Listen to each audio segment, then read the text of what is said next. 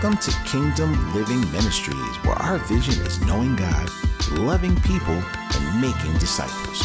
We trust this week's message will be a blessing to your life. Enjoy the teaching ministry of K L M.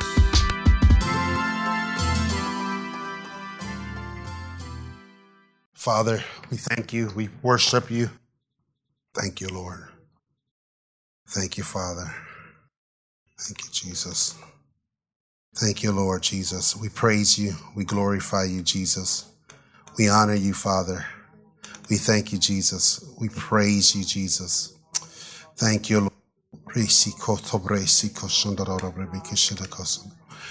you, Lord Jesus. Thank you, Lord Jesus. We praise you. We praise you. Thank you, Lord. Thank you, Lord Jesus. We glorify you. Thank you, Lord. Thank you, Lord. Thank you, Lord. Uh, thank you, Lord Jesus. Thank you, Lord. Thank you, Lord Jesus. We praise you, Jesus. Pra- praise you, Jesus.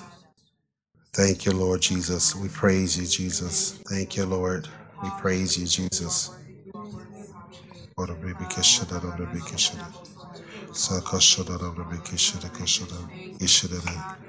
Thank you, Lord Jesus. Amen. Father, we thank you. Uh, we praise your name. Thank you, Lord Jesus. Thank you, Lord. Thank you, Lord Jesus. We praise you. So technology is a blessing and it can be a curse.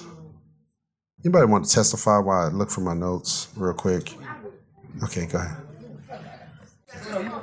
This is my testimony. So, but every time I get up to sing or talk, I don't cough.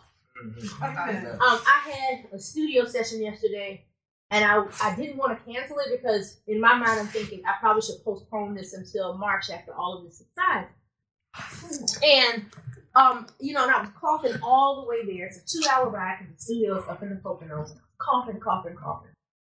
And I got in there. And when I tell you, the angels was in there singing in the mic. Mm-hmm. I didn't cough one time when I was in there. Amen. As soon as I got in my car and turned left out of the driveway, all the way back home. But I just want to thank God for um, being a keeper and a, a healer anyway. And that just be encouraged. I know I am, that even when, you know, the symptoms come and go, they still go and they still can't stay. And just whatever I need to do to remind myself and align myself with the Word of God to maintain and hold on to the healing, um, I'm going to do that. But it's just good to know that it will not hinder me from anything God has called me to do. So whatever it is, I just want to encourage somebody else. Whatever the thorn is, whatever the issue is, it doesn't have to stop you from moving forward, even if it gets on your nerves in your downtime. You know, do what you can. I'm doing what I can naturally, but I just want to testify that God is a healer, Amen. and Amen. no matter what, Amen. and that when I need Him, He shows up and Amen. He shows out. Yeah. Glory to God. Thank you, Lord. Praise you, Jesus. Thank you, Lord. Glory to God. Father, we thank you. We worship you. And we honor you this morning. Uh, you are the Lord, and besides you, there is no other. So, Father, we declare your glory. Heavens, the heavens, and the earth declare your glory. And we join these creation, the creation. We join creation and we echo that we declare your glory. And even in our dreams, we declare your glory in the name of Jesus. As we fulfill dreams that you've placed in our hearts, we declare your glory upon the earth. And I thank you that from today's word, we will never be the same.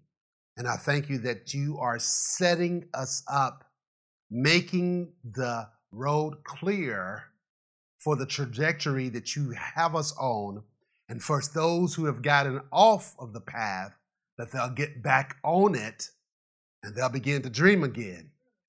Father, I thank you, Father, for this prophetic word, as some will say, this word that will stir up the dreams and even stir up the creativity. And Father, I thank you for the Spirit of the Holy Spirit, who is the spirit of creativity that he begins to create for those who are lacking the ambitions to dream, those who are complacent with life, those who are satisfied with norm. And Lord, I thank you that it's, it's, it's only crazy until it's normal. And Father, I thank you, Father, for stirring up within us the desire for more, not for self-centered or selfish reasons, but for the glory of God. Father, I thank you that there are not enough people dreaming. There are not enough people believing for more, be, thinking more, believing for more, talking more. And I, I thank you that you have found in this storefront church, God, glory to God. And I declare it is a storefront, but it will not always be. And Father, I thank you, Father. We, there's no shame in our starting. There's no shame in our thirteen, fourteen, fifteen, sixteen years. And I thank you, Father. It's not how we start, but it's how we finish. And I thank you that, that the finish is bigger than the, the, the origin of it. In the name of Jesus. And even the current condition, the, the finish is bigger than this. And I thank you, Father. I thank you, Lord, for, for, for, for the ability to think and believe for more. I thank you for the increase, for vision. I thank you for giving us more, giving us, Lord, I thank you that we see more. We say more, we, say, we declare more, we do more. I thank you that we will bless the city of Perth Amboy on November the eleventh. I thank you that, Lord, I thank you that you will multiply our endeavors. Thank you, Lord. And I thank you we got seed all around this world. And I thank you that we got too many, too much seed in the ground. And I thank you that it's popping up harvest time that will echo in eternity. And I thank you, God. I praise you, Father. I thank you that our, our singing is not in vain. Our worship is not in vain. Our tongues are not in vain. Our hallelujahs are not in vain. Our, our, our, our, our witnessing and our, our being a light, even as you used Prophet Evans to talk about when we were in that hotel in Piscataway and Embassy Suites, you said that he saw a city on a hill. And from the city, he saw multiple um, cities And, and, and multiply, which speaks of church planting. And Father, I thank you, Father. I thank you, Lord. I praise you. Come on, let's worship. Thank you, Lord. It's, it's no harm in praying a little bit longer. I defile the religious system of the day to, to, to give us a two or three point sermon and a couple sing-along songs and, and a couple amens here and there of a short prayer. But Father, we, we, we've come to mean business with you. And we want to meet with you, God. We want to meet with you, Father. And God, I thank you that when we meet with you, things change.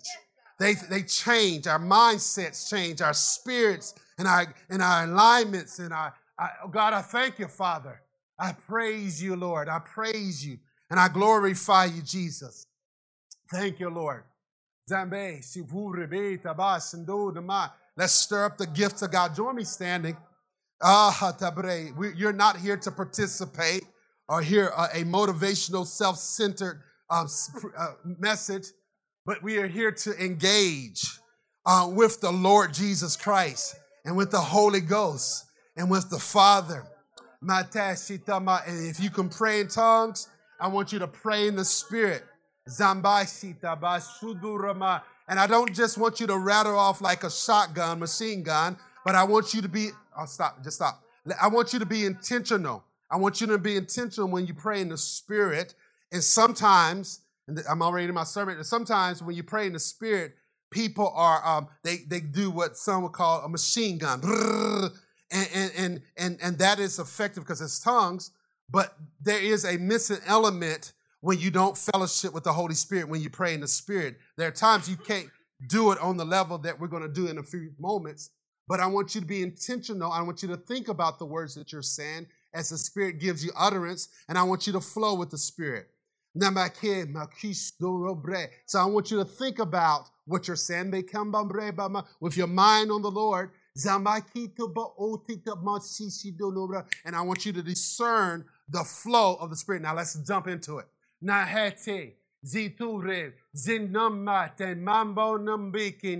He sendo ro ko shanda bam bam bam ba. The number hishinduru rumbamba. He's trying to train us on a greater level of fellowship. You've been, oh, let's stop, stop. I'm sorry for stopping, but I'm just, I'm just going to flow. Um, some of us have been so used to the way we pray in the Spirit that we don't expect anything else. There's more in the Spirit. And there's a more, a higher level of fellowship that you and I have never experienced. So don't go to that same familiar spot. Come up higher, says the Lord. Let's, let's go. Open your heart, and I want you to open your mouth and flow with the Spirit of God.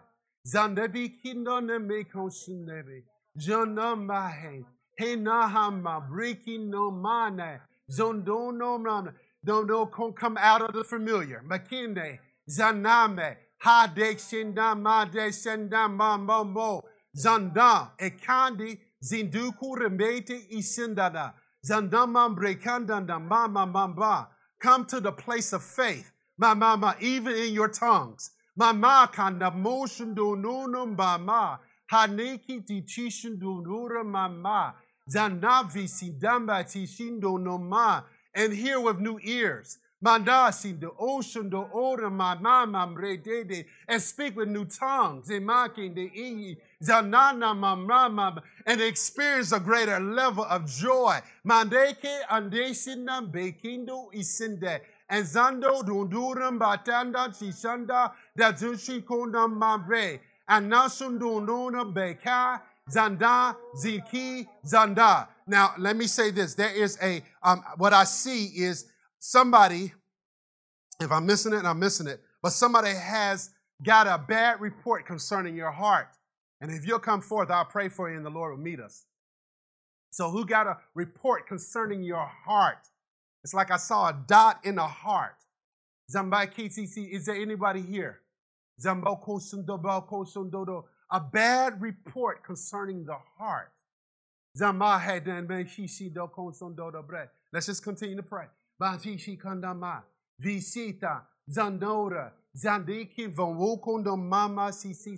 let's let's go to a familiar place in the Spirit.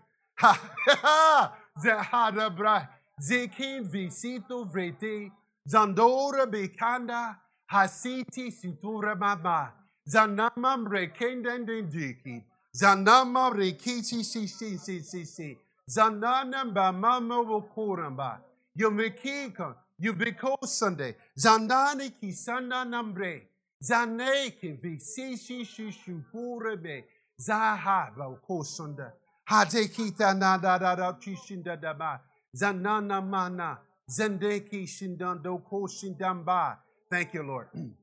Thank you, Lord. Thank you for a fresh relationship, a fresh fellowship. I can't. So no, no, no.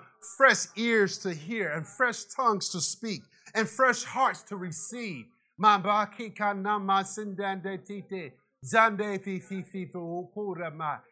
Lord. Thank you, Lord.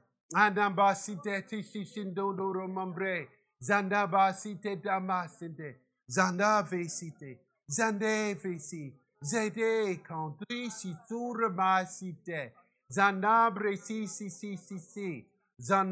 brecite, zanam brekite e, yuvi pokoso dobre. Thank you, Lord. We praise you. Come on, let's lift up our hands and thank God for the fresh wind of the Spirit. Thank you, Lord, for a fresh wind. Thank you for a fresh move, a fresh joy. And we're not tired. Uh, I thank you that we refresh. And we, we there, there, these are times of refreshing in your presence. I sense like electricity. I'm ready. A recharge. A refilling. A re.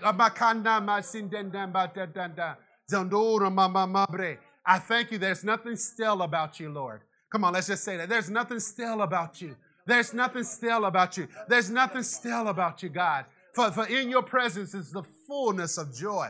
You don't give old joy. You give new joy. Glory to God. You give new peace and new mercies. Ah, even as you fed the children of Israel, new manna from heaven.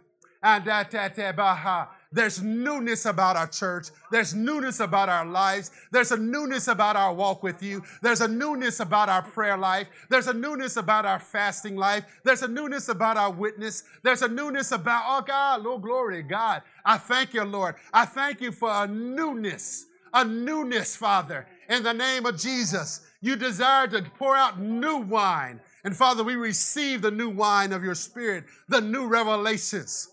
Thank you, Lord. Thank you, Lord. New vision. Ah, new vision. Nasheta, Zanete, Zendedi, Vamate, Danabri Kandamba, Sitandamba. Thank you, Lord. Thank you, Lord. We praise you, Jesus.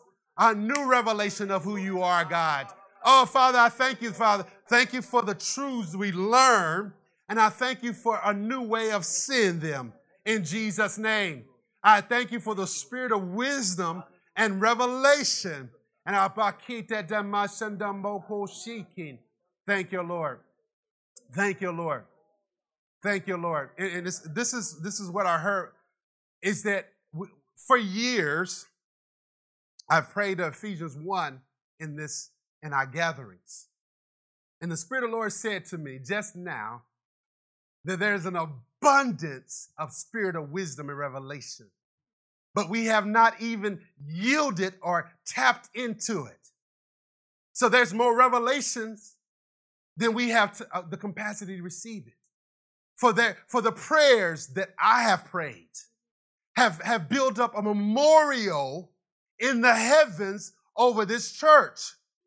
And if we receive it, we'll walk in a, a greater level of revelation and a, grevela- a greater level of, of the spirit of wisdom because the prayers have been prayed. Thank you, Lord. I, I've never seen that. I've never heard that. Thank you, Lord. Thank you, Lord. And so, for so by faith, we receive the abundance of revelation. We receive the abundance of wisdom. Everything we need is in the house. And thank you, Lord. Thank you, Lord. We receive it by faith. Thank you, Lord. Let's give God some praise for that. Come on. Thank you, Lord. We praise you. We praise you. Come on. Come on. Let's thank God by faith for that abundance. I thank you, abundance. Abundance of revelation, abundance of wisdom. Thank you, Lord. Thank you, Lord. Thank you, Lord. Zandeki. Thank you, Lord. Thank you, Lord Jesus. Thank you, Lord. Thank you. Thank you for the abundance of harvest, spiritually, numerically, financially. Thank you for the abundance in the name of Jesus. Thank you, Lord. Thank you, Lord. Thank you, Lord. Hallelujah. Thank you, Lord. Thank you, Lord. So I want you to hug somebody, high five them, and take your seats. We're going to get into this word. Thank you, Lord, for the abundance that is in our church. The abundance, the overflow to be able to share it with somebody else. For Jesus said in John ten, I've come that you may have life and life more abundantly. And so it's time, K L M, to step into the abundance of what God has for us. Amen? What do you call that? Utterance. Thank you, Lord. Thank you, Lord. So we're gonna we're gonna share some, concerning some dreams, uh, about your dreams, and the Lord is serious about your dreams that He's placed in your heart. And He does not give us dreams to, to play with us. God is not playing with us. He is serious about the dreams that He's placed in your heart. And He expects those dreams to come to pass. So I need some dreamers to come with me. God wants to expand our capacity to dream some big dreams. I was telling the... Um, the student leaders as well as the adult leaders on Friday, there's nothing small about God. He's fat. He's enormous. He's large. To the point that Isaiah says this, that heaven is his throne and the earth is his footstool. There's nothing small about God. When he saved you, he saved you big. He did it big. He, he didn't send just an angel, but he came in the form of a man. He did it big. He got a big heaven and a big earth, and he got some children. And he said, you know, I, I'm not sowing Jesus as, as, as and expecting a few. But he said, John said, I saw a number that no man can number. He told Abraham about the vision, about the manifestation of what Jesus did. It says, you know what, as, as, as you see the stars, that's how many kids I'm going to give you. And you see the sand, that's how many kids I'm going to give you. And then John picked it up in the spirit and it says, I saw a number that no man can number. He said one hundred forty-four thousand and people got stuck there. And then he flipped it and says, a number that no man can number. Thank you, Lord. God is after people. And your dreams include people. So he's serious about th- this dream issue. So today I'm going to um, talk about freedom to dream. Freedom to dream. You should take notes. Um, freedom to dream. I've been thinking about this all week. Freedom to dream. So Father, I thank you once again. It is an honor and a privilege to come in your presence. I come boldly on the basis of the blood and in, and in the name of Jesus. And Father, by faith, I receive the wisdom to deliver your word with clarity and power and precision. And I thank you that something will change place, take place in the hearts and the minds of these, your people. Father, I thank you that this message will echo in eternity, that the results, the, the fruit of this word will produce some thirty, some sixty, and some hundredfold. But I pray that the latter will be greater, will be more. There more people will reap a hundredfold from this message. In Jesus' name, I pray, Father, that we'll believe for more, we'll think for more, we'll dream for more. In the name, we'll work for more. Thank you, Lord. And Father, I thank you for delivering those with a religious mindset who are settling for the lot that the enemy has given them. God, I thank you. I thank you that, Lord, you have not called us to covetousness, but you have called us to dream big dreams, think big thoughts, get having a big want to. I thank you that, that you placed inside of us a bigger want to. Oh, God, in the name of Jesus. Thank you, Lord. Thank you, Lord. Thank you for the precious Holy Ghost. And Father, I pray that you have baptized these, your people, with the spirit of wisdom and revelation and the knowledge of you, that the eyes of their understanding, that the eyes of their understanding will be flooded with light, that they may know what is the hope of your calling and what are the riches of the glorious inheritance in the saints and what is the exceeding greatness of your power towards them that believe. In Jesus' name.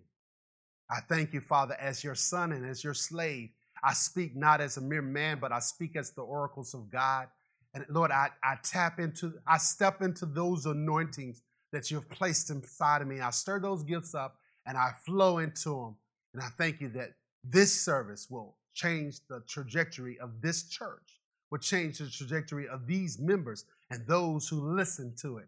I thank you for a fire of desire, a fire for that which you have called us to. Father, the time is now. And Father, forgive us for allocating what, for what you've called us to now to the future. Father, we walk into it now. Now in Jesus' name. Now in Jesus' name. The change starts now. The deliverance starts now. The prosperity starts now. The healing starts now. The visions, the, the manifestation of the vision starts now. I preach not what like I used to. I preach the now word, the fresh word, the manna now, the, the spirit now, the anointing now, the gifts now in Jesus' name, the impact now in Jesus' name, the impact now Glory to God. The dreams are manifesting now. In Jesus' name, amen. Amen. Uh, we've been talking about dreams, and I hope you've been encouraged to, to have some kingdom dreams. And so today I want to talk about something controversial. Uh, this, this is going to rock your religious boats, if you have any. And, and so uh, there, there is these, this ideology as it relates to the will of God. How many know we, we should pray for the will of God, and it's in the Lord's Prayer. Thy will be done on earth as it is in heaven, thy kingdom come. And so that is a prayer that Jesus, the legacy in which Jesus gave to the church, that is part of our inheritance, the Lord's Prayer. Some would say, don't pray that, but I want to bump that ideology, that that should be an ongoing prayer for the believer, for us to pray for his kingdom to come, to, to pray for his will to be done. And if you're not praying that prayer, you're wasting your prayers. You don't need to pray that in heaven. His will is already accomplished in heaven. We need to pray it now. And, and, and we, we believe with all our hearts that, that God has a will for us. And, and, and, and, but I want to submit to you that there, there, there's more freedom in the will of God than most people believe that I know. I think that there is a bondage, sometimes when preaching about the will of God, there's a bondage that people have. That they say, I, I just want, you know, I've been talking about dreams, and, and I can hear in some religious minds, but I just want his dreams. All right, that sounds nice. But when you get born again, he puts dreams in our hearts. And, and to the point that Paul said, you know, he didn't just say the gospel of Jesus Christ. He said my gospel. So the gospel possessed him, and his dreams will possess our dreams. So I don't want us to allocate and say, you know, his will. Because sometimes when it's easier to blame God for a dream that doesn't come to pass because we said, we just want his dream. And we sit back and do nothing about it. So there's this ideal that God has a will, that in everything that happens is the will of God. And sometimes people will make decisions based on circumstances. And so they look at the will of God, and they look at your circumstances and say, it must be the will of God. How many ever know what I'm talking about?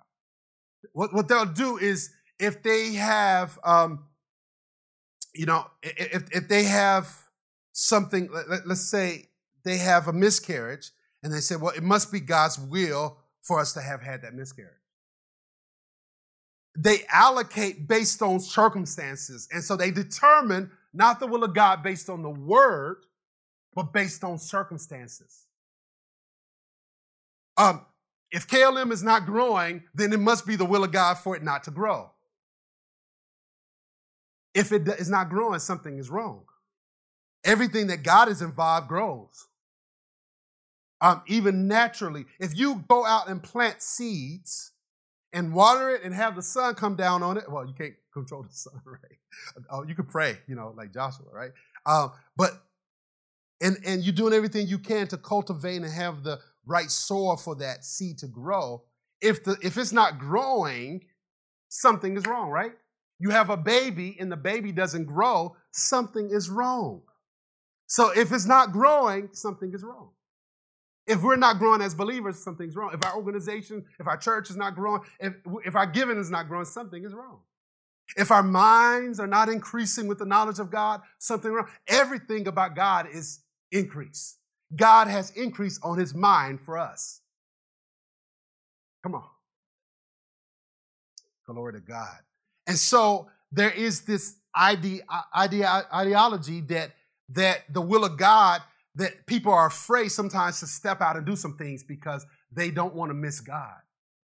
There's a young man um, who actually, uh, we were looking at being a youth pastor here. He went to Rhema, and um, we, we connected with him many years ago. And um, his big thing was he was afraid. He, was, he felt like the Lord's calling back to Jersey. He's from Elizabeth, and he was afraid to actually come back because he didn't want to miss God. So I said to him, I said, you know, I said, what are you doing now? He's in Oklahoma. He said, I said, what are you doing now? He says, I'm, I, I'm going to church and I'm working. I said, well, um, are you in ministry? He said, no. I said, so you mean to tell me God trained you for ministry for you just to sit down and work for the job nine to five? I said, I don't think God would be mad if you come and help the, a, a pastor in New Jersey and you speak Spanish and you can help us reach the community. I don't think God would be mad about you helping us. And even if you missed it for a year, I don't think God would regret saying, oh, man, you, you just jacked up the whole will of God. And I think sometimes we think one bad move in our minds will mess up the entire will of God. You know, you don't know God because he'll take that bad move and make that into a big ministry. So your bad mistakes will turn into a stepping stone into something greater. I married the wrong person. He'll turn that wrong person into the right person. He has a way to do that. If you don't think it, just read the Bible. Bad decisions are made all the time, and he'll turn around and make it right. Make the crooked straight. That's what Isaiah says. So I, don't be afraid to step out. What if it's not the right house? He'll make it right. What if this the, the wrong career? He'll make it right. The wrong degree. You know, sometimes, you know, when I was in Rhema, they, I was going to the second year and everybody was afraid to, to you know, they had to make their select the specific um, um, program and people were afraid. Like, what, what, what if I select evangelist? I'm really supposed to be in youth. It's like, so what? It's not the end of the world. And sometimes people like that in college, you know, first, oh, what if I select the wrong career? Okay. There's alternative routes. If you're supposed to be a teacher, there's alternative routes to be a teacher. so that, so God could cause you to go some, the long way, and you still win at the end. Glory to God. None of that was in my notes. So, so I want you to understand that there is, we have the freedom to dream. That we don't have to, I'm a, I'm a skeptic of people who are, who are don't take this the wrong way, who always hear from God. I said, huh? You always got a word, always getting direction. I just, I, I, that's not the norm. That's not the norm. I believe that there's a whole lot more natural and freedom that we have within the will. If it's not violating scriptures or our conscience, I think we can do it. I don't think that you have to, you're, you're sitting, some people are praying for his will and praying for the, you know, God, give me your dream. God, give me your dream. And God says, what are you dreaming? What do you want? What do you want? I don't believe that God is sitting around, uh, you know, uh, you know, how many kids the Lord wants to want us to have? Well, can you afford them all? How many can you handle? How many do you want? I don't think God is sitting back trying has allocated. It's just like, God, you have this one particular person to me. I used to grow, grow up, growing up, I used to believe that God had one person for me. And then one day it dawned on me and said, what if that one person get dies before they meet me? That's my one person. Dang. But it tells us in the scripture, whoever you choose, as long as they're in the Lord. I don't know if he has marriage for me. Well, do you want to be married? Now, now, don't don't use that. Well, I, I don't want to be married no more. That's not an option right now. I, I don't want you to take it to the extreme. Oh, that's freedom, freedom to divorce. No, that's not what we were talking about. Y'all, y'all I gotta put the disclaimer. Uh, so I don't want people. Oh, thank God you mentioned divorce last week. You said even through the divorce, that's my, my that's my confirmation. Listen, we're not to live by confirmations. And if they come, praise God. But if they don't come, guess what? Most of my decisions are not based on confirmation. I, I bump confirmations. Sometimes people prophesy stuff and it's not a confirmation. Or there's a sign. I don't, I don't live my life by confirmations. Nowhere in the New Testament are we to live by confirmations. We're to live by the inward flowing of the Spirit of God. Amen? So stop looking for the signs and the wonders. Stop looking for the confirmations or, or, or affirmation of the, what you got inside of you. I'm not saying not to seek godly counsel, but I, at the same time, don't live by it because you could go to one leader and they'll affirm it and one leader will tear it apart. Then what do you do? So uh, we are to pray for his will, expect to do this will of God, but we also are to have the freedom. We have freedom in freedom to dream. The word of God has been given to us for us to renew our minds to his will And let's talk about the freedom of God's will and God's dream. How many know that the church, a gathering of the saints, is God's will? Come on. And as you read through the New Testament, you see hints of the order of the structure of the service, but most of the services, there's not a, like an outline. How many know today's church services look different than the way the earlier church looked?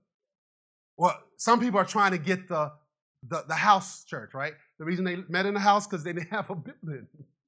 So now we got a whole movement of people going back to the origin when the great the latter should be greater. So the goal is not to get in a little house. Now, especially nowadays, I don't want to go to nobody's house and have a church.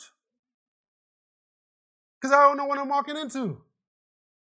That, that sounds nice back in the day, but that's before COVID. So now I'm like, no, I ain't going to your house. You have a house meeting? Praise the Lord. I'll stream it. you, see, you see how backwards? So everybody, we got to go back, go back. We're trying to be biblical. That's not being biblical. That's being ignorant. Because you're not seeing the progression.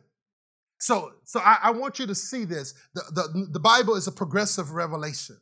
So you don't see the end at the beginning. God sees it, but you don't know all the in details. So they were just following God.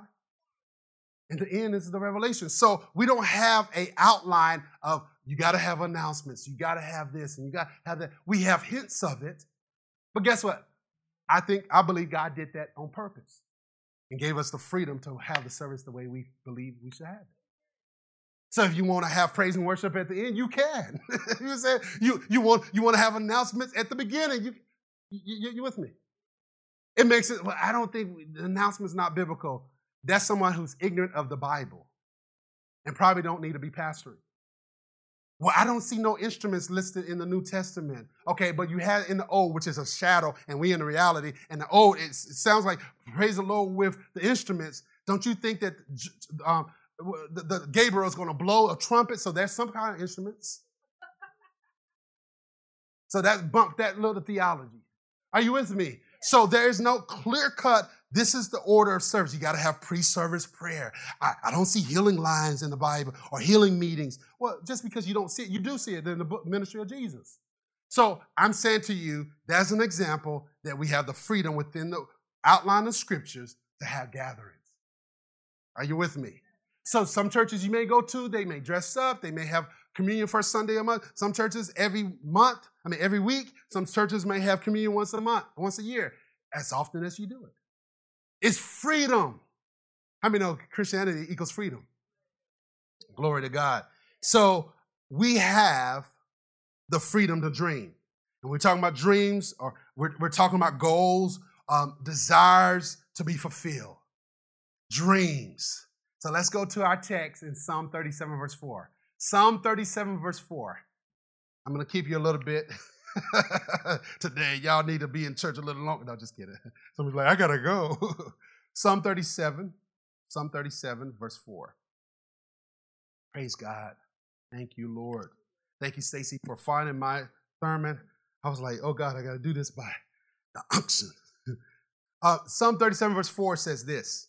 Here we go. E S V. It says, delight yourself in the Lord, and he will give you the desires of your heart.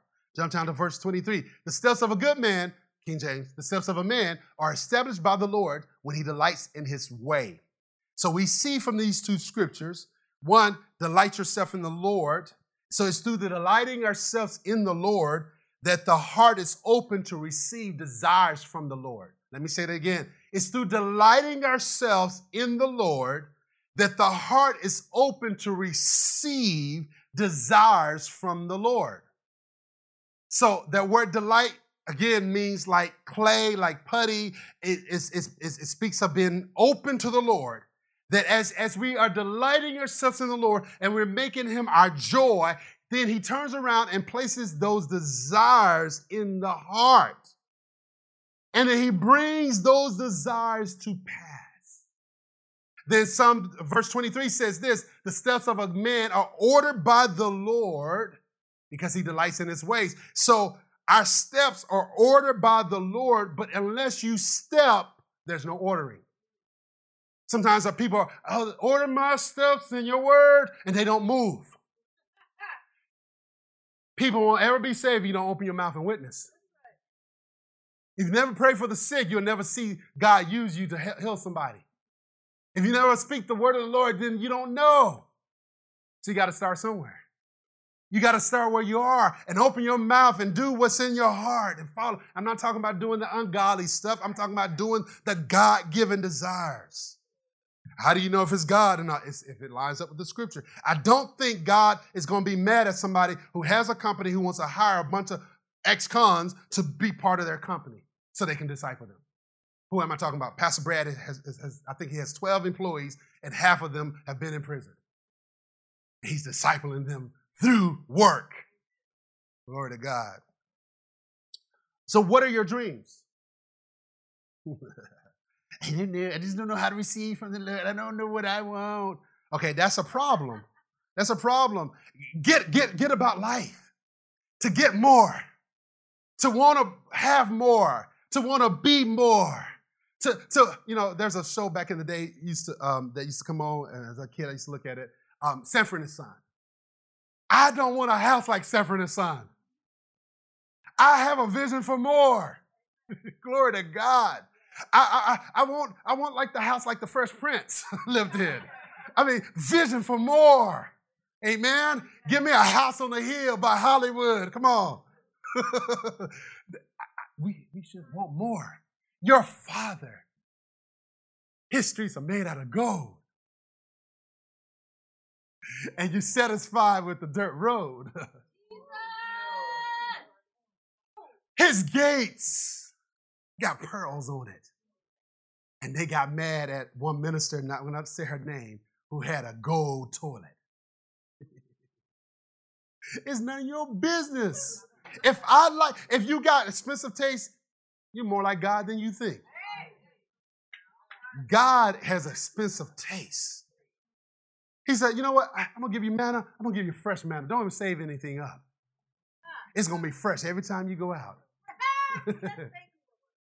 I'm telling you, think big. And I'm telling, go, don't go get in debt. I'm just going to charge the card up so I can be, oh, I want to be like God. You're going to be broke like the devil. And then you're going to be in the high, supernatural counsel, debt cancellation. You didn't believe in that until you got in debt. Now you're looking for the floating axe. But you can dream big. You, you, can, you can drive around some nicer homes to get a, be, a bigger vision. You can, you, you, you can think bigger. Do you understand that God is not going to go broke? Heaven's not going to go broke if you get a house on an island for yourself so you can go and write books.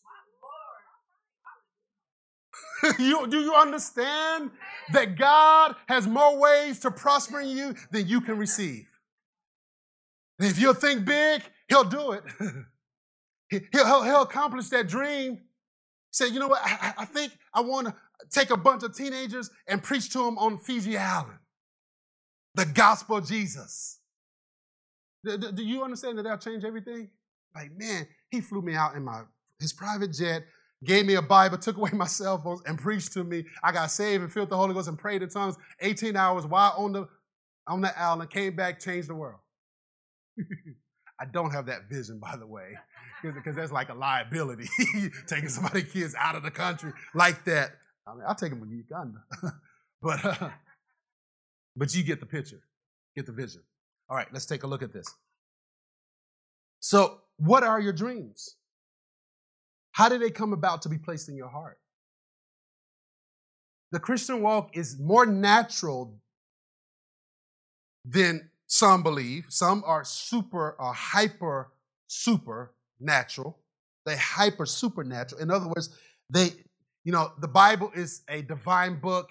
The Bible is supernatural. Everybody say the Bible is supernatural. But you got to use your natural mind to understand it. That means you got, so so what's the genre of the book that you're reading? Who is the writer? What is the occasion for why it was written? What year, what time period was it was written, and what was going on around the time? You got, so some people are like, it's supernatural, so let me just, you thunder all day, and you're not going to get the understanding. So you got to drag your mind, or take the scriptures and drag it through your mind. Are, are you with me? So God does not create us to not think. He wants some thinking Christians, thinking believers. So if your dreams are going to be realized, you got to think. Right? Aretha Franklin said that. Think. You got to think. Some Christians don't want to think. They, they want to shonda all day and not think. But well, let, you need a shonda, but when you shonda, think while you're shonda. As my dad said, well, I was I was doing a lot of praying, praying in the spirit, and I was at one particular church. He says, well, while you're down there praying, don't leave your brain. You, you understand that, right? Uh, that's how cults can get a hold of you, because you don't think. Praying in the spirit has nothing to do with your mind, but he didn't leave your mind out. So he's gonna, he's going to deal with your mind and your emotions, just like he deals with your spirit. I just need to say that. So these dreams, you, you got to think about what's happening so those dreams could be placed or realized in your heart. Take your dreams seriously. Uh, stop playing with the dreams that the Lord has placed in your heart. Get serious about your God-given dreams. And it isn't about bringing your joy to fulfillment only, but to bringing joy to the Master. When your dreams are fulfilled, you will bring joy to the, fa- to the Father. Uh, there, there's a quote that John Piper says, God is glorified when he is most, um, God is most glorified when we have, basically, I'm paraphrasing it, we have joy in him. But I would say that God is glorified when you do what he's placed in your heart to do. We've been saying the, the glory, heavens and earth are declare his glory. So his glory is di- displayed when we fulfill the dreams that he's placed in our hearts. Don't you think God gets glory? The very thing that God placed inside of you, whether from a kid or when you got a, became an adult, he brings those things into reality. He gets great joy. There, throughout the, the book of John, he says, that your joy might be fulfilled, that your joy might be fulfilled, that your joy might be fulfilled. Don't abort the dreams when, because when you do, you abort God's invasion on the earth. I got that from the Lord. When you abort your dreams, the dreams that God has placed in your heart, you abort God's display of himself on the earth. You abort the God invasion in your dream. So the dream that you have, when God has placed it in your heart and you have tested the dream and you have gone through the scriptures to make sure that your dream is rooted in Christ, don't abort that dream, because when you do, you abort the God invasion on the earth through that dream. Say lie. Pause and think about that for a while. The Holy Spirit is already at the fulfillment of your dream. The Holy Spirit is already at the fulfillment of your dream. God will not put a dream in your heart if he had a plan, if had, had, had planned to bring it to pass. So we have to increase our faith in God and ourselves to achieve it. And, and, and Terry Savoy Ford says this, don't Dream, don't shrink your dream, enlarge your faith. Now, with that said, as I'm closing, go to Nehemiah chapter one. Nehemiah chapter one. Don't shrink your dream, enlarge your faith. Uh, I'm telling you, let's get serious about our dreams. If money was not an option, what would you be doing?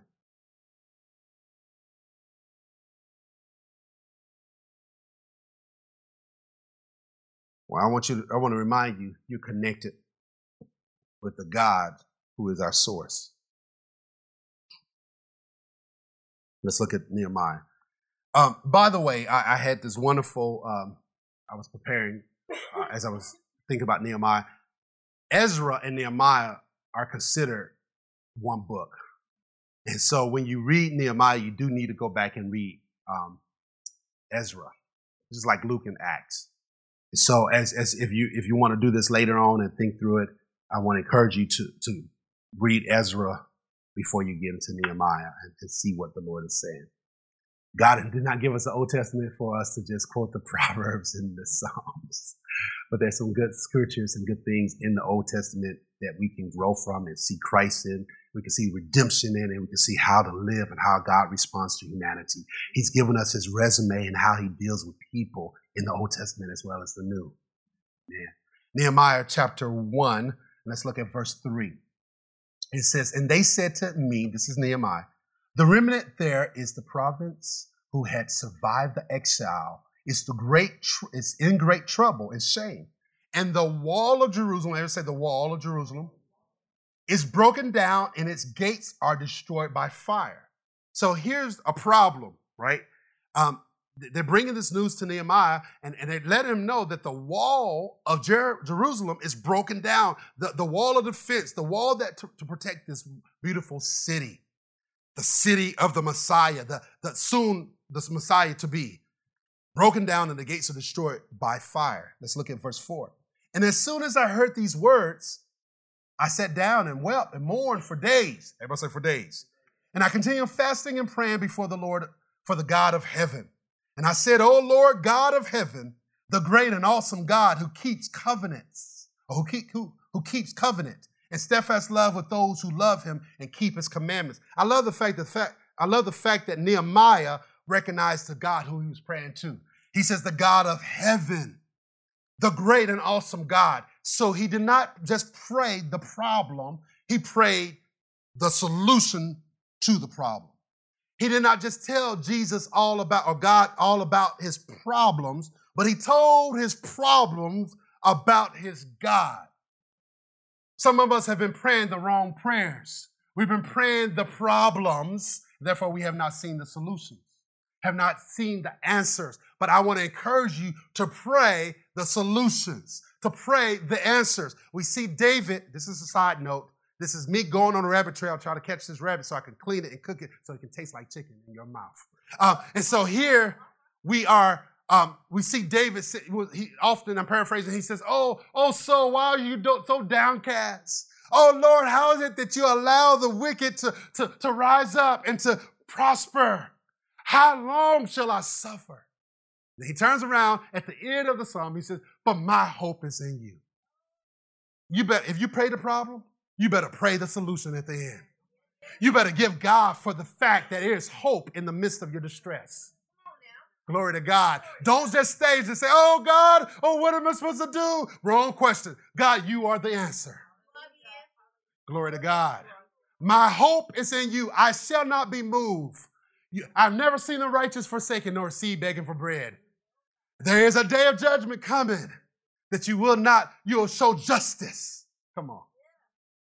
So go ahead and pray the problem, but you better pray some solutions. Glory to God.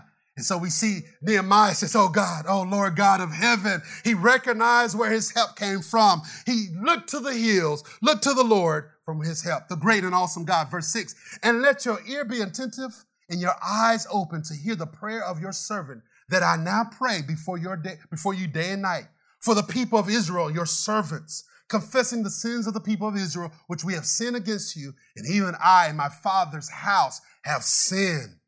We have acted very corruptly against you and have not kept the commandments and the statutes and the rules that you commanded your servant Moses. So we see here, there is repentance.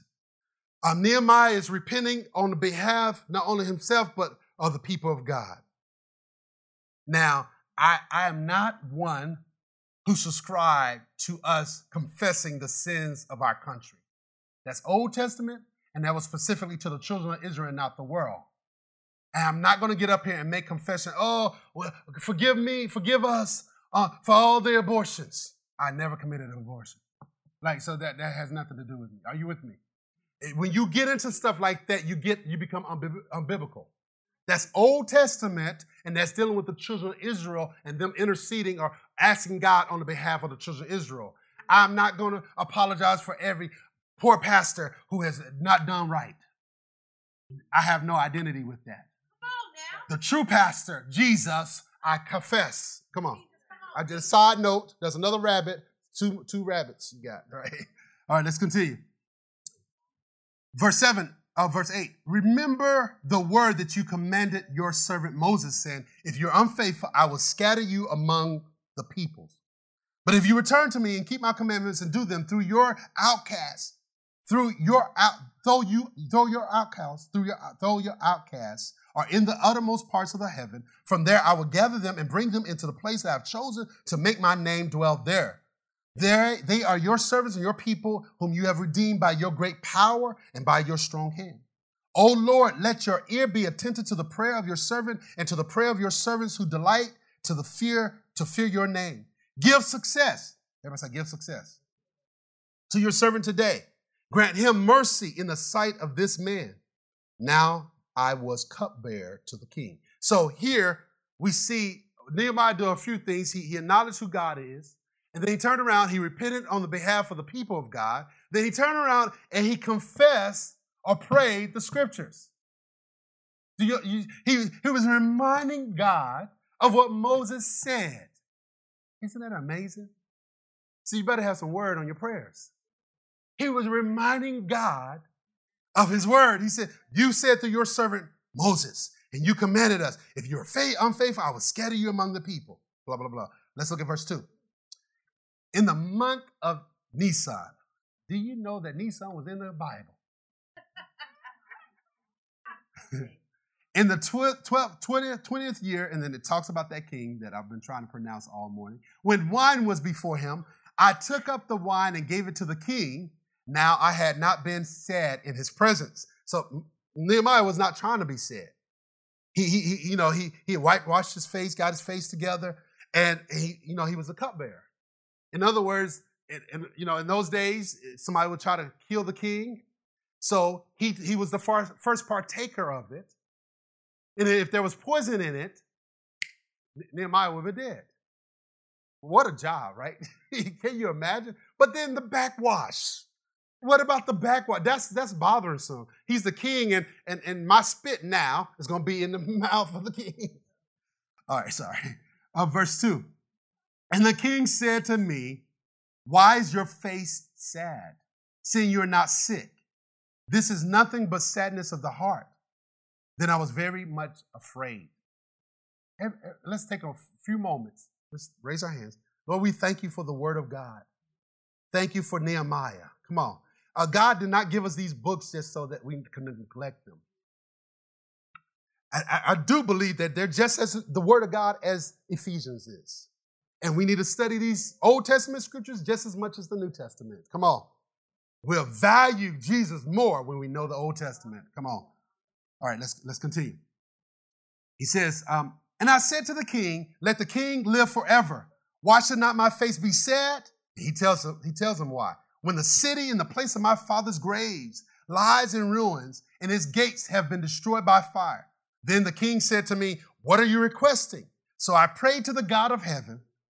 And I said to the king, now notice that when, when, when the king asked Nehemiah, what are you requesting? Immediately, Nehemiah prayed to the God of heaven. I, I imagine he's praying for wisdom. He's praying for his words to be uttered. I mean, for God to give him words, give him the wisdom, give him the favor. And he says, and I said to the king, if it pleases the king, and if your servants have been found favor in your sight, then you will send me to Judah, into the city of my father's graves, that I may rebuild it. That I might rebuild it. And the king said to me, the queen sitting beside him, how long will you be gone? When will you return? So it pleased the king to send me when I had given him a time. And I said to the king, if I, if it pleases the king, let, the, let letters be given to the governors, and it goes on beyond the river, that they may let the pass, and it goes on, right? So we see this. And, and at the end of verse eight, it says, and the king granted me what I asked, for the good hand of my God was upon me. Glory to God. The good hand, not the bad, the good hand of the Lord was upon me. So we see Nehemiah praying um, to the Lord in, in uh, Nehemiah one, and then he turns around and he's working as a cupbearer, and, and, and the king recognized that he was sad. And, and dealt with it, and he turned around and asked him what he needed, right? So what can we take away from this? And what does this have to do with dream? Freedom to dream. Everyone say freedom to dream. The first thing, I get, I got nine points. The first thing is he assessed it. Everybody say assessed it. The needs around the world, he was able to see the need. If you're going to have a dream from the Lord, a dream to fulfill, you're going to assess some needs around you. Your dreams should be meeting some needs. All right, I'm, I'm going to give you New Testament in a few minutes. Matthew, go to Matthew nine while we think about this. So in order to have this dream, freedom to dream, you got your dream must meet some needs. If your dreams do not meet needs, then I doubt that they're really from the Lord. I'm not saying that it can't be a dream to, to bless you really well. I'm not saying that. But I'm saying to you that you must assess the need of, of the world around you, the needs around. So Matthew chapter nine, let's go there real quick. Matthew chapter nine, and let's look at what Jesus did. He, he's manifesting what, what we're looking at, talking about. Matthew chapter nine, and let's look at verse thirty-six. It says, and when he saw the crowds, he had compassion for them because they were harassed and helpless like sheep without a shepherd. So here Jesus, he saw the crowd and he had compassion. Nehemiah heard about Jerusalem in the ruins of the gates. He was sad. In other words, he saw a need for a dream to be fulfilled in the world. Jesus saw the, the crowd and he had compassion. Let's look at verse two. So you assess it, then you see it. Everybody say see it. So we see uh, a burden. He had a burden with a divine assignment. So all of a sudden, so sometimes your dream is realized with a burden. You have a burden for something. You, you, you, there's something frustrating you. And I've heard that if you're frustrated about something, then you're called to bring a solution to it. So what is it that frustrates you? What is it that irritates you? What is it that keeps you up? The burden, the divine assignment. Nehemiah saw that, man, wait a minute, the, the, the, the, the city, the, Jerusalem, is, is wide open for the enemy. Um, Jesus saw the crowd, and they were like sheep without a shepherd.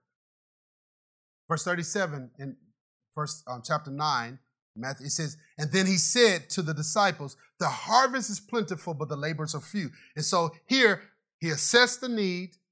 He saw it. You got to see it. He recognized that, hey, the laborers are few, but the harvest is plentiful. There are more people willing to come into the kingdom of God than there are people willing to lead them into the kingdom of God. Um. Nehemiah saw the city and says, wait a minute, I I, I see it. There, there has something, something has to be done. See which needs you want to meet the most. What are needs that you see around you that, that needs to be met? Naturally, spiritually, financially, what, what is it? All right, let's look at verse three. I mean, number three. Assess it, see it. Number three is pray it. Pray it, and I'll put it come in um, colons. Um, pray it out. Parentheses, I'm sorry. Pray it out. Pray out. Verse thirty-eight in Matthew nine. It says, therefore pray earnestly that the Lord of the harvest will send out laborers into his harvest field. So you assess it, you see it, you pray it out. Are you with me? What did Nehemiah do? He prayed it out. He went with the Lord. So it's not just you jump from, you see it and go right into the dreaming, but the first thing you do is you assess it, you see it, and you pray it out. Are you with me? It's in the time of prayer that you're able to make much progress spiritually. And many of the prayers that you pray will manifest in the dreams. So we got to pray it out. So have you prayed over your dreams, the needs that you see? If you have a burden to, to, to, to minister to physical needs of people, have you prayed it out? And we know that there's much, you know, you pray with the Spirit and pray with the understanding. And number four, you got to dream it. Dream it. Assess it, see it, pray it out, then you got to dream it. Uh, so you got to think with the mind that the Lord has given you. Say, God has given me a mind, and I need, I need to use it. God did not give you a mind. Don't say this. God did not give you a mind for you not to use it. It says, trust in the Lord with all your heart and lean not to your own understanding. Don't lean on it, but use it. God did not ne- call us to neglect the mind. There's some people so spiritually dumb deep that they don't, all they want to do is pray. All they want to do is just be blank. Blank, don't, don't, no, no. We don't want to empty out the mind. You got to fill the mind. Philippians four, think on these things. Isaiah twenty-six, if you keep a mind stayed on me, think thoughts, think God's thoughts after him. It is through the process of thinking. Paul said to Timothy, think of what I said and the Lord will give you understanding all things. You got to think. So um, dream it. Dream big thoughts. God is big, and he wants us to dream big. Okay, what scripture do you have? Okay, for those religious, your religious mind, John three sixteen, for God so loved the world.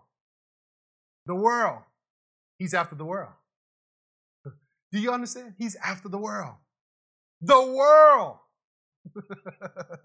So this is part of Jesus. Jesus knew. He says, pray that the Lord of the harvest and send laborers. The world. The world.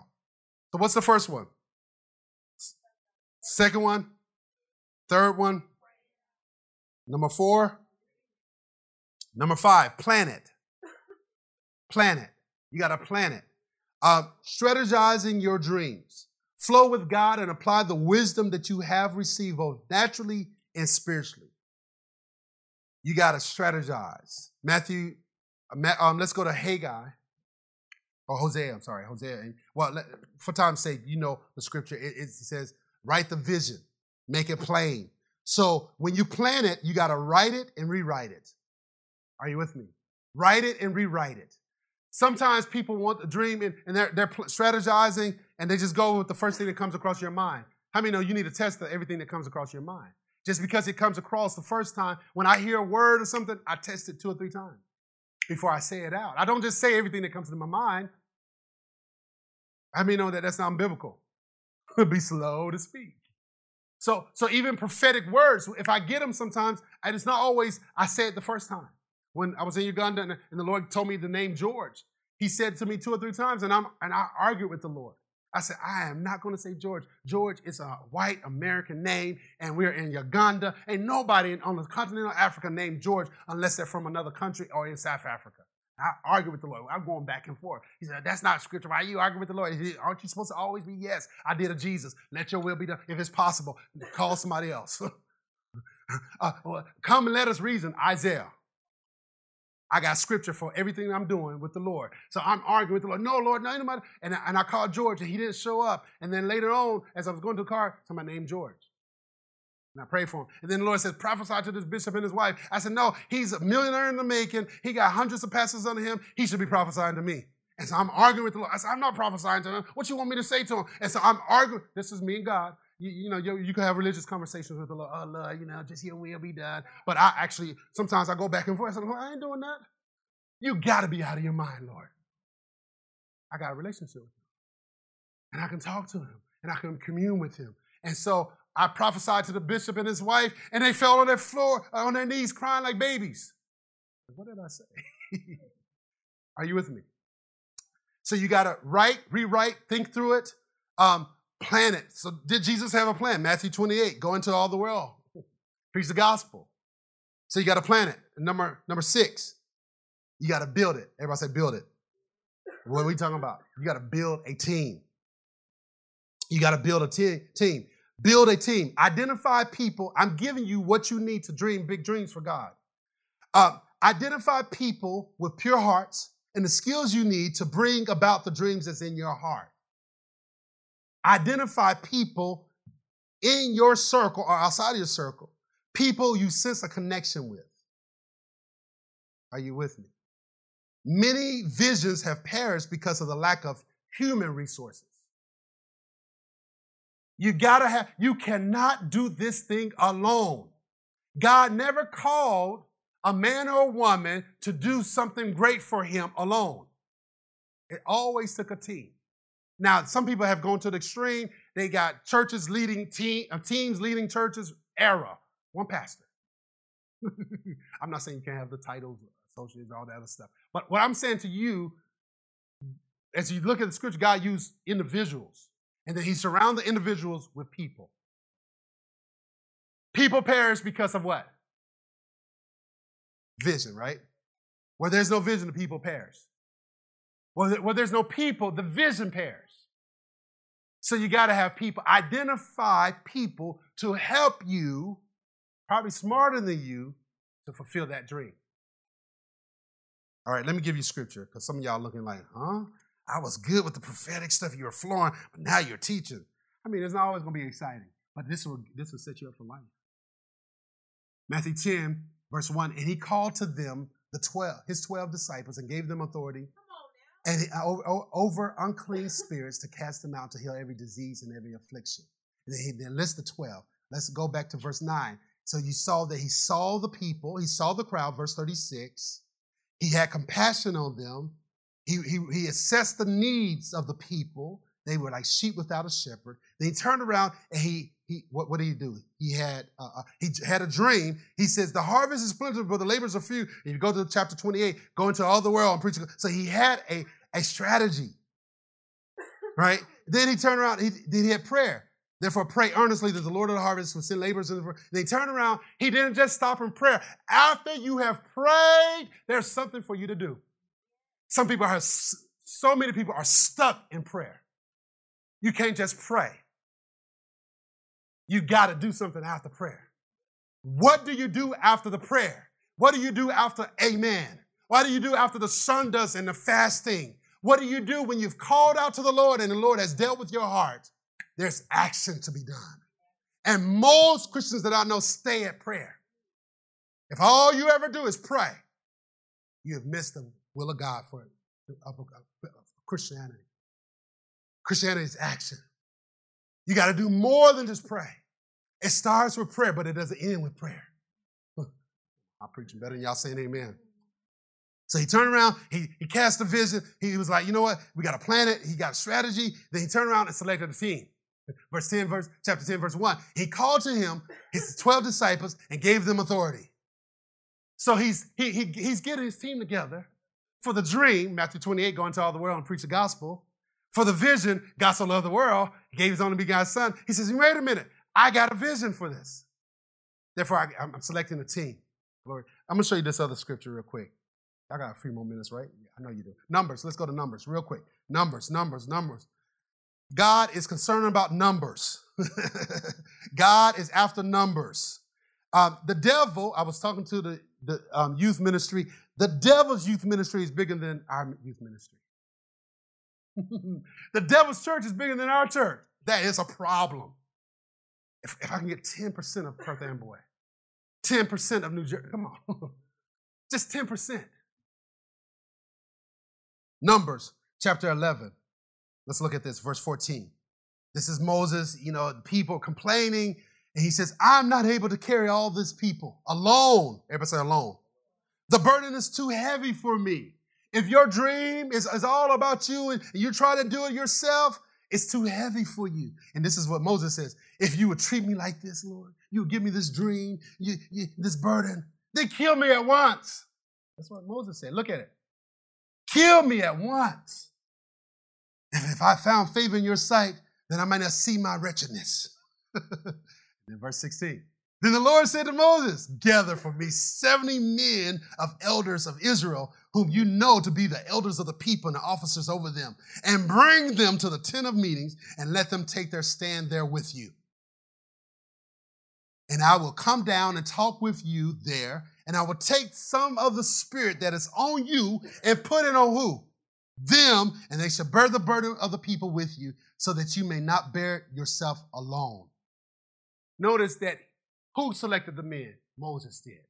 Some of y'all are waiting. Oh, Lord, is this the right person to be part of my team? If it, if it seems right, look good, it feels good, sense good, select them. Sometimes people are so deep in there, they're wanting God to highlight everything. Did God tell you what to put on this morning? If you say that, I will have a deliverance line right now. And the Lord told me to pick out this suit. Okay, come out, lying spirit, now. It's don't be deep. I'm telling you, one of the one of the things the Lord's called me to be, make the Christianity practical. Make it livable. This dumb, some super dumb, deep stuff, always hearing from God, always got, the Lord told me to get this shoes. Lord told me not to get this shoes. Lord told, yeah, does God speak like that? Absolutely, but not all the time. ninety-nine point nine percent of the time, you will not have the Lord tell you what to put on and what not to put on. Unless it's skank, like it's, you know what I'm saying, like gonna cause attention to you more than the message. Come on. All right, so, so whoever Moses selected, he selected his team. Glory to God. Number seven. I got three more. Seven, eight, and nine. You got to talk it. Everybody say talk it. Cast vision. Talk about it all the time. Let it flow out of your spirit. Tell strangers, tell loved ones, tell the world about the dream that God has placed in your heart. Now, I know it's been said, and you need to be careful about speaking, you know, um, like Joseph, you're speaking too much, and then all of a sudden, you know, they, you got haters, all right? But sometimes people are more afraid of the haters than they are of the dream. The dream is too big to be cursed. The dream is too big to be cursed. The dream is too big to be stopped. So, so even if you hate on my dream and you want to put me in prison, you can't stop the dream from coming to pass if it's from the Lord. So put me in the prison and I'll still prosper and the dream will still come to pass. Put me in the palace, I'll still prosper. Come on. So the dream cannot be stopped. So I'm not afraid. Some people say, oh, don't, don't say nothing. And and and I, I get it. Sometimes when people are pregnant and, and and sometimes it's out of fear. Well, we don't want nobody to curse the baby, so you don't lose baby in the first trimester. Oh, is that right? uh, like, really? I understand, you know, you, you want to be careful and stuff like that. I'm not saying not to do that. What I'm saying, sometimes it's out of a place of fear. So we're not going to say nothing, so nothing can happen. Nobody can put a hex. Some Christians are, have more faith in the hexes of the enemy than the blessings of the Lord. I'm afraid. They, I, I one, one pastor in Uganda, he he's, he has a church, and and and they, it's witchcraft all around, and they casting the spells and stuff. He's like, oh, you know, we just preach the gospel.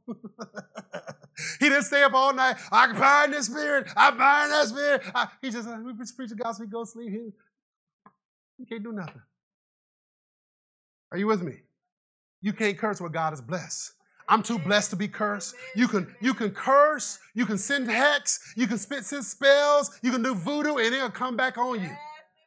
I'm telling you, I got the anointing, the oil of heaven on me, and that oil will bounce it back.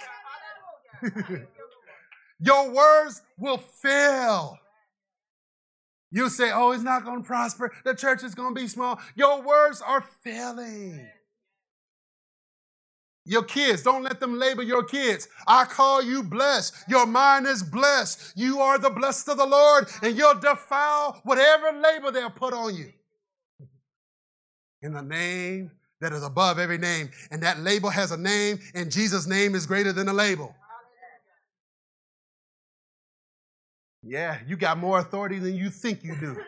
And if you'll step into it, things will change. Glory to God. I'm almost finished. So you tell it, you talk it. If you start talking the dream and the vision, some stranger will hear it and want to support it. But if they, if you don't talk it, you're not serious about it. You talk about what you're serious about. You get excited about it. It just comes out of you. Oh, I, I, I want to do this. This is, this is in, my, in my heart. I, I have a vision for this. And all of a sudden, people are stirred up like, oh, oh, what? Something on the inside of them. Well, speak to them. Say, support them. Are you with me? But if you keep your mouth closed, nobody know about it. You'll, you'll end up dying with the vision, the dream, going to the grave and the dream unfulfilled. And God will hold you accountable.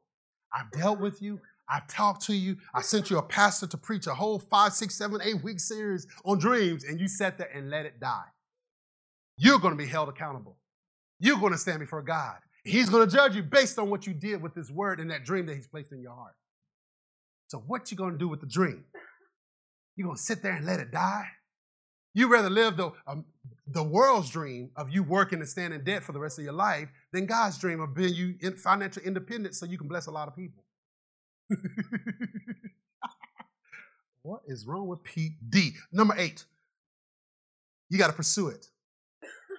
You got to be the dream, see it, you got to seek it, you got to strive for it, go after it. I, I, I was telling somebody earlier this morning, um, I said, like, I don't, I don't think God would be mad at me because I, I, I want to have the largest church in the world. You mean to tell me that the devil's behind that? I don't think God is mad about my ambition. I, Courtney will tell you, a few years ago, Brad was with us. We were in the car.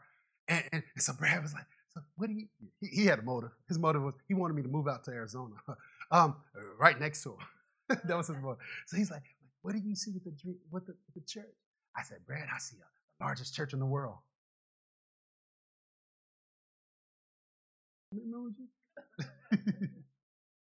I don't think, I'd rather shoot for the moon and get at least some of the stars than to think so small. Are you with me? So if I can't be the largest church, which is going to happen, the largest church in the world, please let it be the largest church in Jersey. Okay. I don't think God is going to be mad at blessing P D with a huge, so a bunch of people can get miss hell. Every government, um, I have a dream to, to plant a church in every nation, one hundred ninety-five nations. That's meaning God's going to give me one hundred ninety-five pastors to send to one hundred ninety-five nations. I don't think God would be mad about that. I think that there's some people, according to Romans one, are inventing evil things. And I'm trying to invent some good things for the glory of God. Why not have the largest children's ministry? Why not have the largest youth ministry? Why not have the, the, the bangingest praise and worship and music, music coming out of this place, going around the world and changing the, the whole culture of the church?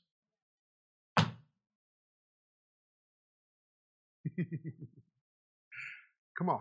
I want y'all to come up higher in your personal life, in your talking, in, in, your, in your thinking, your praying, and your believing.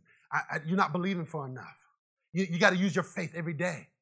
Every day is an opportunity to use your faith. Last, the last one. This is going to get you. Everybody said deadline it. You got to put a date on it. You got to have a date on it. Know what? Remember what Nehemiah did. He was sad, you know, and the king recognized it. He told the king what was going on, what he wanted to do. And the king says, what time are we looking at? And what did he do? He gave him a timeline. If your dream don't have a timeline, you'll never accomplish it. I just said something that was profound. If your dreams do not have a time on it, a deadline on it, you'll never accomplish it because you'll always see it in the future. Future, future, future, future, future. Are you with me? What timeline do you have on your dream? By such and such time next year, I want this to this amount of the dream to be fulfilled. What if you don't get it? So what? At least you're working on it. Because that faith, you remember, faith is the substance of things hoped for. Faith needs something to work with. And if you put a date on it, it's something to, for your faith to, it's the goal of your faith. But if you just say in general, I want a new house, and you don't have, Courtney has a, a date on the, wa- the, um, what's it, the dishwasher. And on the dishwasher, he says, either by this date, I have a new dishwasher, a new, ref- what do you say, a new house. New kitchen, a new house by this date. So she got her faith out there, and it has, it has to be a timeline. So you got to have a deadline on it. Some of us, you got dreams, you just, it's general. I want to be out of that by when? I, I I I I want this to be done in my career. By when? Remember, God does not honor general faith. General faith will let you die. You'll go to heaven before your time. And you'll believe in the, the, the theology of society, uh, sovereignty, which the word is not even in the Bible. Sovereign. God is so sovereign. It makes religious people feel good. Sovereign. The Lord is sovereign. So if he wants it to be done, he will do it by when he wants it. And God says, well, put a deadline on it. Give me something to work with. Amen? Glory to God. Pick a date. Walk, to- walk towards it and make it happen. I hope this message has blessed you. Amen. I hope you got something out of it. I know I kept you a little longer, twelve twenty-nine, Lord. Uh, but I want to encourage you today. God wants to do more with us than we were willing for him to do with us. Amen. Join me standing as we pray. Thank you, Lord. Thank you, Lord Jesus. Father God, we just praise you. We honor you. I'm going to cancel the leadership meeting today just because I kept you over, okay? Everybody's like, yes, I see somebody rejoicing. Oh, glory to God. The Lord loves me. I know P D is a man of God. He heard from God because I was like, Lord, I'm going to miss this meeting today. I, who said that? Raise your hand. Who said that? Oh, hey, we got one other person. Praise the Lord. Greg is like, yes, Lord, God is good. Praise God. Thank you for your honesty, sir. May the Lord reward you accordingly. All right. Um, I, it, this, this thing was so heavy on me. Be serious about your dream. If you don't have any, get some. Thank you, Lord. Thank you. Close your eyes. Thank you, Jesus. Lord, we love you. If you're here, I'm not going to call you up, but I am going to have some people pray for you up at your seat. If you're here and you said, Pastor DeWayne, I um, I don't have any dreams that I recognize. That's you. I want you to raise your hand, and I'm going to have some people come and pray with you. Does anybody here don't have any dreams? Father, we thank you. We praise you. We honor you, Father. We, we're so very grateful for your spirit. Thank you, Father. Help us to dream big dreams. God, I thank you, Lord. Thank you, Lord. Thank you, Lord Jesus. Thank you, Lord. I praise you, Jesus.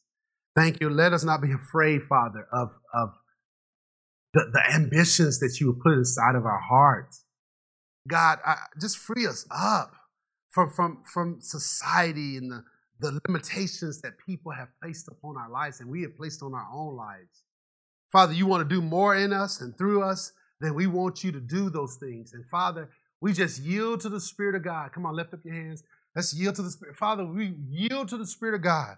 Help us. Holy Spirit, help us to dream with you. Oh, help us. Help us to dream big dreams, God. We want to see things manifest, Lord, even by the end of the year. God, I thank you.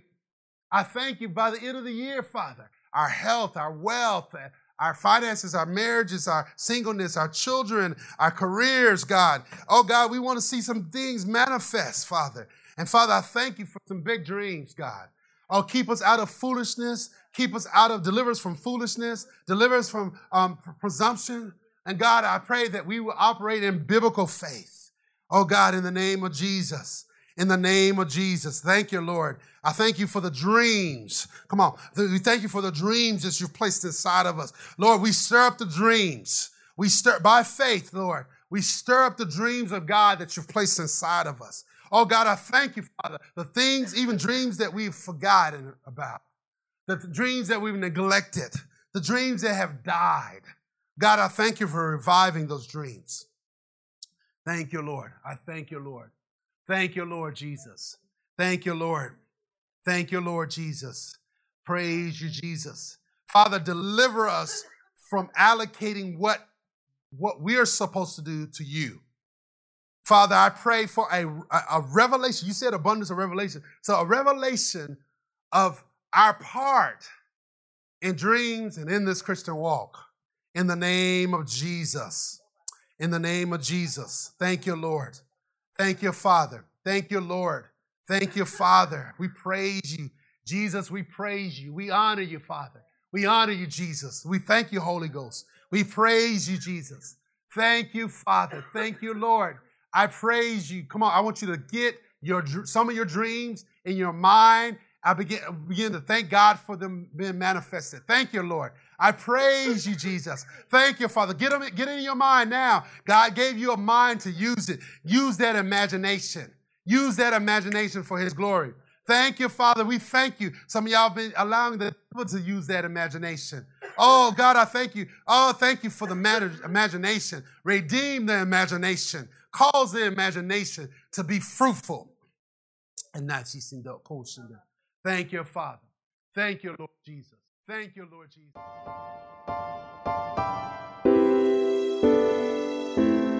That concludes this week's message, and thank you very much for listening. For more information about Kingdom Living Ministries, please call us at seven three two, three two four, two two zero zero or visit our website at kingdom living n j dot org.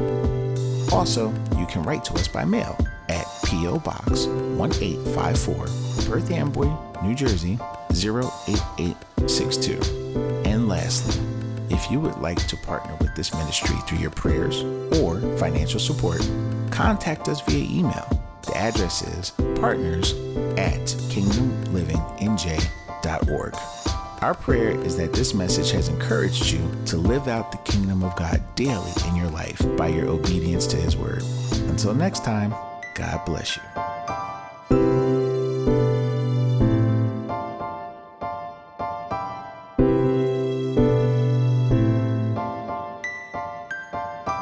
Thank you.